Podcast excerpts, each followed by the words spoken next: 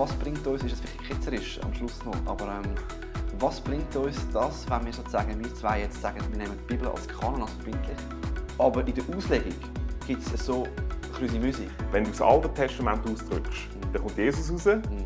Und wenn du Jesus ausgedrückt hast, noch am Kreuz, oder, kommt das Altes Testament raus. Und das Erste ist, was mir die Bibel sagt, ist, Gott meint es gut mit dir. Mhm. Aber es ist wie nicht als erstes einfach ein Regelwerk, wo, wo ich alles tue. Ja.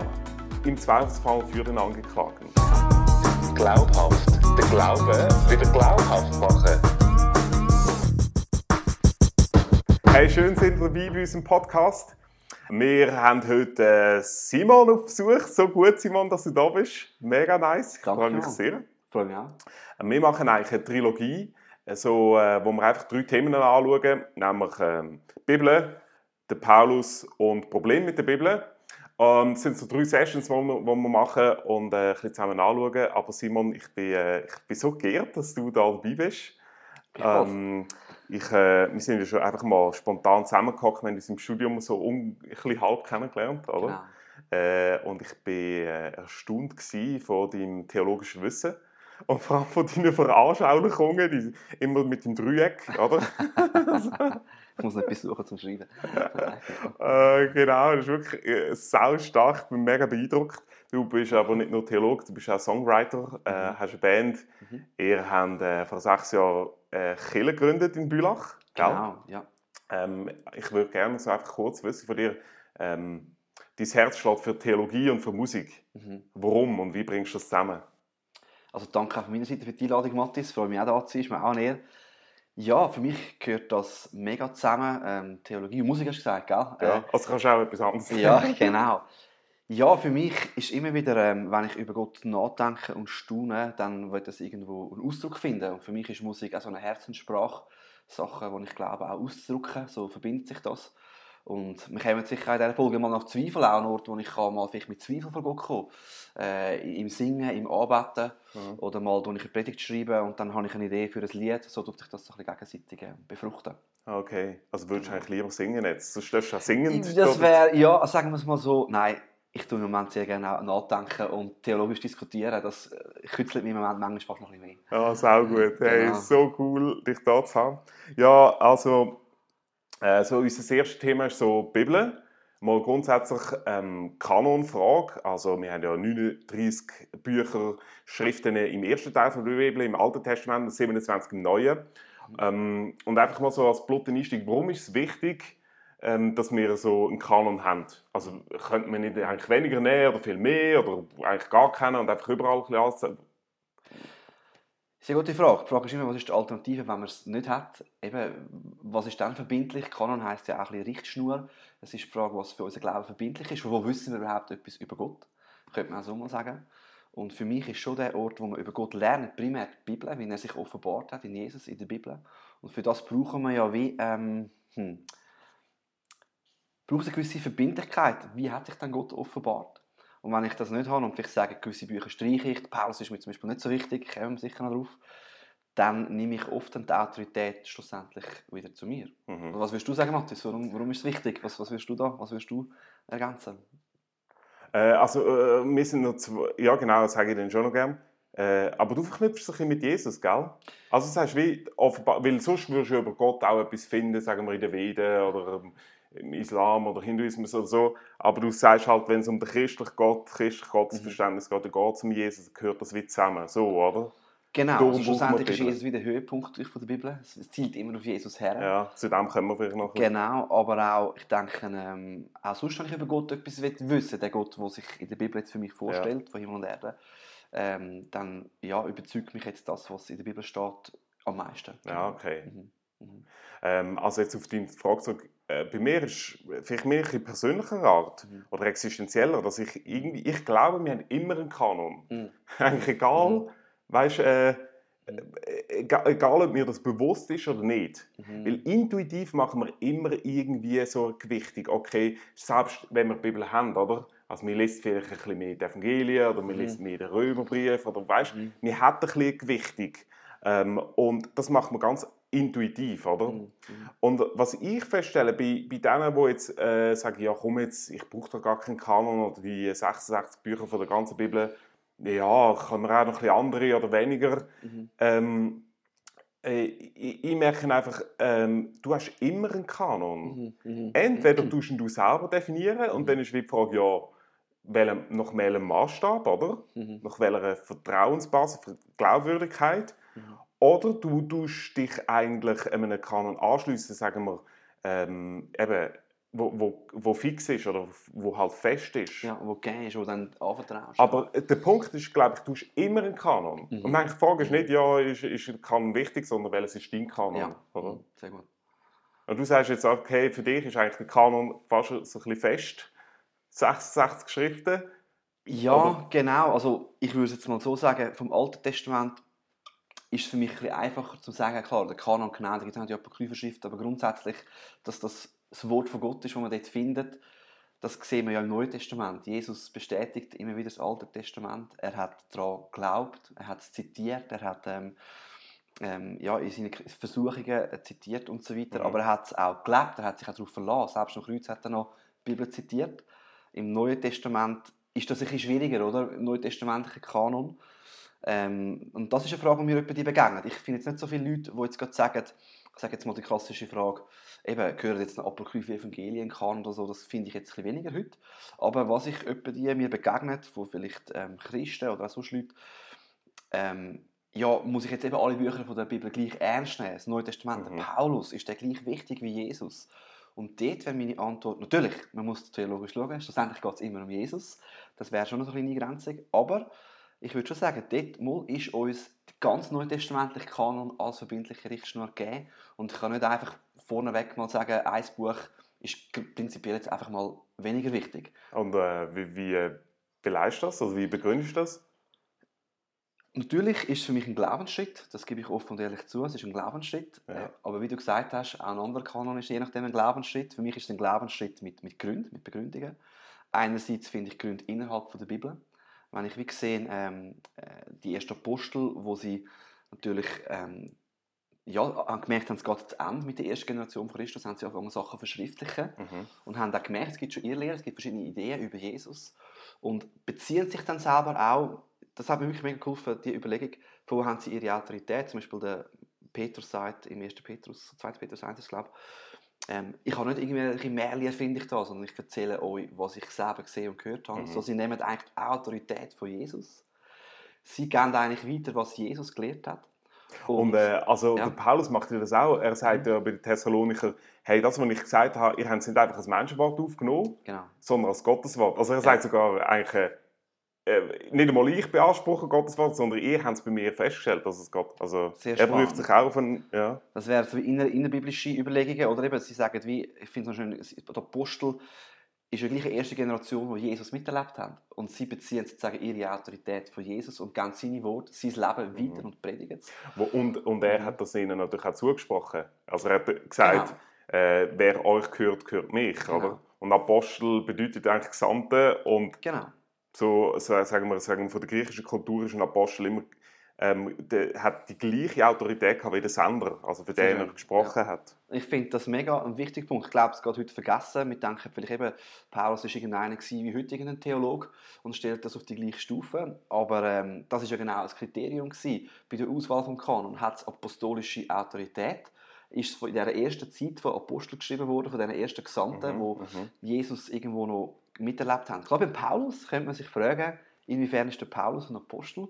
Gleichsetzen mit den anderen, weil er nicht in dem Sinne das Leben von Jesus miterlebt hat. Und gleich nimmt er das in Anspruch für sich. Er war bei den Aposteln, gewesen, er ist eingesetzt worden als einer der Apostel. Ja. Er kommt in dieser Liste vor. Und, Und ja, der der Petrus- sagt er einmal, oder? Ich, ich lerne in dieser Autorität vom Apostel. Ja, Und genau. der? Und der Petrus, ich meine, der höchste Apostel, wenn man Ja, so will, oder? Genau. Er, äh, er beglaubigt ja den Paulus sogar Mhm. wörtlich. Also Stimmt. 2. Petrusbrief 3 sagt er, hey, ähm, das ist mega interessant, nämlich redet er vom Alten Testament, Mhm. es gibt dort Mhm. Schriften, Mhm. da redet er vom Alten Testament. Mhm. Und äh, der Paulus nimmt dann eben zu und sagt, und einiges von Paulus ist schwierig zu verstehen. Mhm. Ja. Mhm. Und dann sagt er, und die, die, die, die zu wenig äh, darüber nachdenken oder genau, die, die, ähm, äh, die verreissen das, Mhm. sagt er. Mhm. Und das ist mega interessant. Das Mhm. heißt, er sagt, Mhm. äh, das Problem ist nicht der Paulus, sondern unser Verständnis. Also, Mhm. aber er gibt offen und ehrlich zu, der Paulus ist schwierig, Mhm. wie auch die anderen Schriften. Das heißt, Mhm. er stellt den Paulus auf die gleiche Ebene wie das Alte Testament. Ich Und das macht der Petrus, Das oder? ist sehr spannend. Ich würde, ich würde dem äh, beipflichten, grundsätzlich. Genau, es ist immer noch die Frage, ich muss dann die Stelle nochmal lesen, eben wie, genau. Bezieht sich dann auf alle Schriften, grundsätzlich für den Paulus. Ja, eben, es ist wie schwierig, wir haben natürlich eben nicht etwas nach dem Neuen Testament, das dann auf den ganz neutestamentlichen Kanon zurückschaut. Quasi sozusagen ein drittes Testament, wo dann nach dem Kanon, wenn Ah, er ja. abgeschlossen ist, würde zurückschauen und sagen, hey, das, alles und all die Briefe, übrigens, ist jetzt Gottes Wort. Ja. Das haben wir in dem Sinn so nicht. Aber ich würde dem voll beipfli- beipflichten, die Apostel haben gesagt, wir haben die zwei Quellen, wir haben Propheten und wir, und wir geben euch das weiter, was wir selber für uns empfangen haben und lernen auch in dieser Autorität. Wobei, Ja. also ich finde schon, dass wir noch eine externe Beglaubigung Mhm. haben vom Neuen Testament. Also ähm, es gibt ein cooles Zitat vom Ignatius.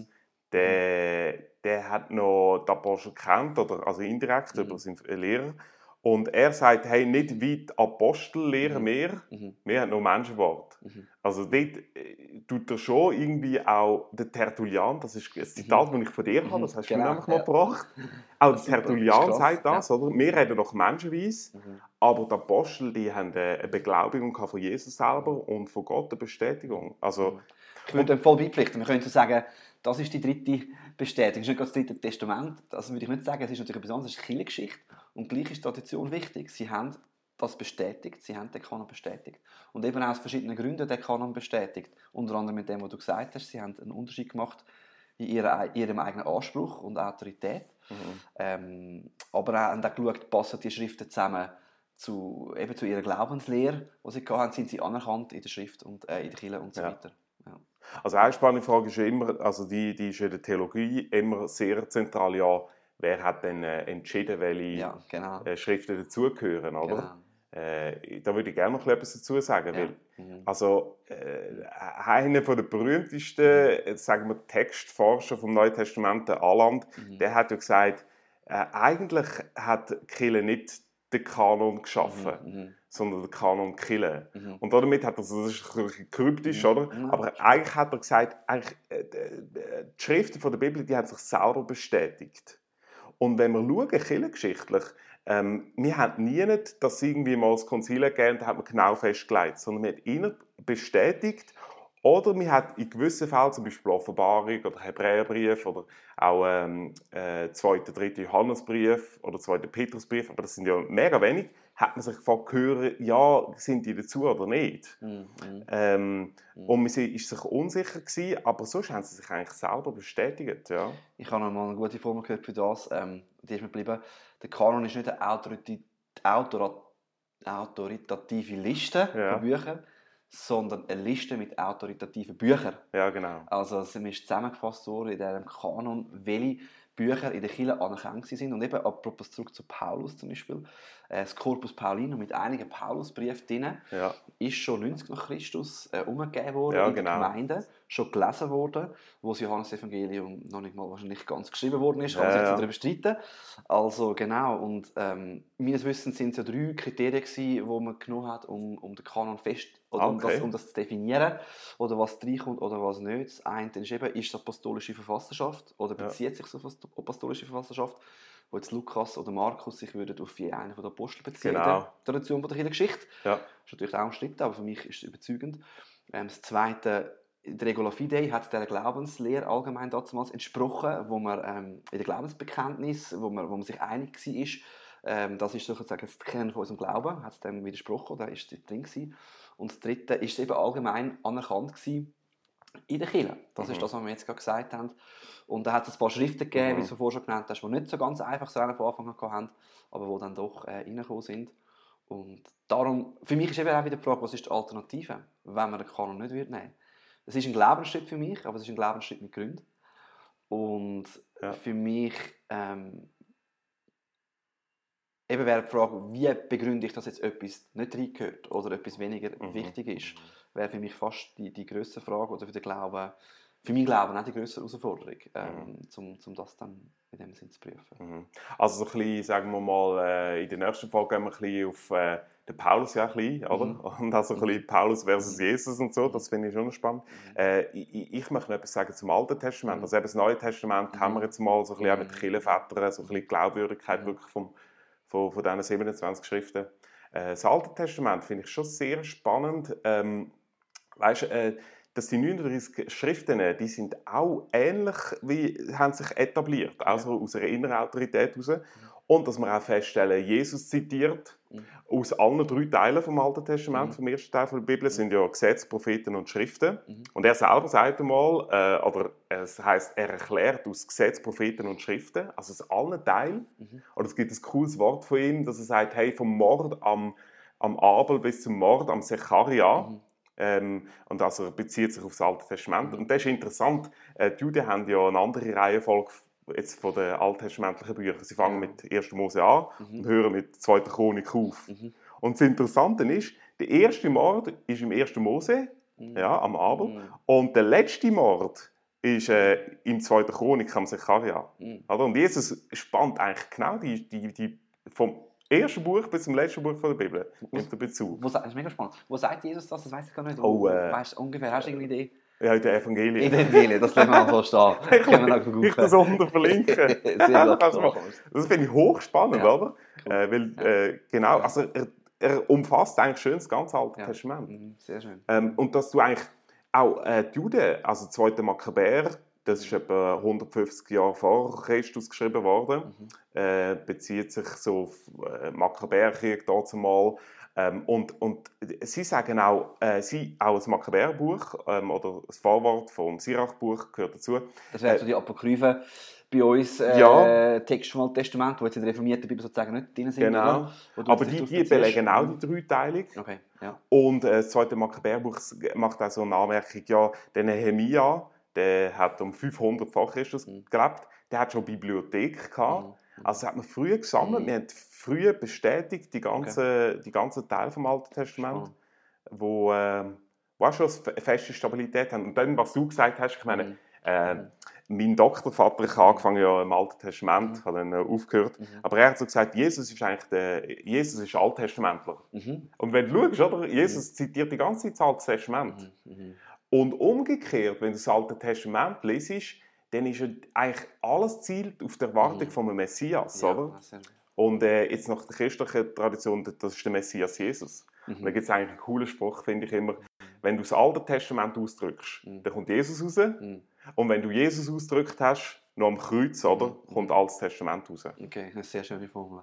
Und, äh, und dann kommt noch dazu, ich meine, es gibt so eine Statistik, Mhm. äh, die sagt, je- jeder zehnte Vers im Mhm. Neuen Testament ist ein Zitat oder eine direkte Anspielung auf das Mhm. Alte Testament. Ich habe auch mal etwas gehört, das schön zum Ausdruck bringt. Eben Jesus, manchmal sagen wir, ich glaube an Jesus, ich finde Jesus cool, aber ähm, nicht alles, wo, wo, wo, wo er lehrt oder so, oder vielleicht nicht alles, was die Bibel lehrt. So. Aber eigentlich eben, der Jesus, den wir in den Evangelien finden, der hat sich so stark auf das Alte Testament verlassen. Das ist, wie man könnte fast sagen, sein Running System gewesen. Ja. Äh, das Geheimnis vielleicht sogar von seiner Größe. Er hat gesagt, das und das muss geschehen, damit die Schrift erfüllt wird. Die Frage ist, ob es den Jesus ohne im Alten Testament, der nicht so als Altes Testament gelebt hat, überhaupt gibt, oder ob das nicht ein bisschen eine Skivorstellung ist. ja, dann du musst ihn wie sezieren, dann glaube ich. Genau. Und dann verreist Jesus. Und was wir vielleicht auch noch ergänzen, was wir auch äh, schon immer wieder zusammen im Gespräch gesagt haben, jetzt wenn wir mal sagen, der, der Kanon, der ist grundsätzlich verbindlich oder der ist so ähm, entstanden über, über Geschichte und, und ähm, immer wieder auch bestätigt worden. Dann ist ja gleich die Frage, was ist die Hauptaussage von dem Kanon? Und zum Beispiel Lukas 24, ich glaube es ist 24, ist ja mega schön, fasst Jesus auch nochmal zusammen und sagt, hey, schau die ganze Schrift, er ist mit diesen Emmaus-Jüngern unterwegs und sagt, versucht ihnen zu zeigen, schau das Alte Testament, vom Gesetz bis zu den Propheten. Haben wir auch wieder so bisschen- Unterschriften, ja. Unterschriften ähm, weisen ja auf mich hin, ähm, weisen auf den Christus hin, der müssen leiden ähm, für euch. Und ja, ich denke, das ist auch ein mega wichtiger Punkt. Uns ist, oder ich glaube, uns beiden ist wichtig, dass die Bibel verbindlich ist, dass der Kanon gilt. Ja. Ja. Und gleichzeitig ist es wie nicht einfach ein Regelwerk, wo wir jetzt mit jedem Teil von der Bibel gleich jemandem über den Kopf hinhauen Ja. und sagen, das ist wahr, weil das wäre wie eine Gefahr. Ähm, wenn die Bergpredigt allein liest, ist es erdrückend, das kann ich nie, niemals leben. Mhm. Ich denke, die erste Message von der Bibel, die Hauptaussage ist Jesus, was er da Mhm. hat für uns, seine Erlösung. Ähm, aus Gnade, er ist gestorben am Kreuz, er ist schon verstanden, er kommt wieder. Und als zweites ist dann schon auch, hey, praktische Prinzipien, wie ich auch dem kann nachfolgen kann. Mhm. Aber es ist wie nicht als erstes einfach ein Regelwerk, wo, wo ich allem um Tour Ja. habe. Oder wie siehst du das? Ähm, wie, was ist bei dich Bedeutung? Oder weißt würdest du jetzt Jesus, ja, wie soll ich sagen? Das ist ja die andere Gefahr, Jesus gegen die Bibel ausspielen. Oder, oder ja, wie, wie würdest du das Ja. so ein bisschen einordnen? Jetzt die Verbindlichkeit vom Kanon und die Bedeutung von Jesus. Also das ist so für mich auch der letzte Gedanke jetzt zu, zu der Kanonfrage, ist auch ein bisschen, was ist meine Haltung, oder? Mhm. Äh, gegenüber Mhm, dem okay. Kanon und so. Und äh, weißt, würde ich ähnlich eigentlich argumentieren, wie du sagst, es ist auch ein Glaubensschritt. Mhm. Äh, Okay. ich, ich nenne es mehr, es ist wie eine Art ein Vertrauensvorschuss, den ich Ah, gebe. Mhm. Mhm.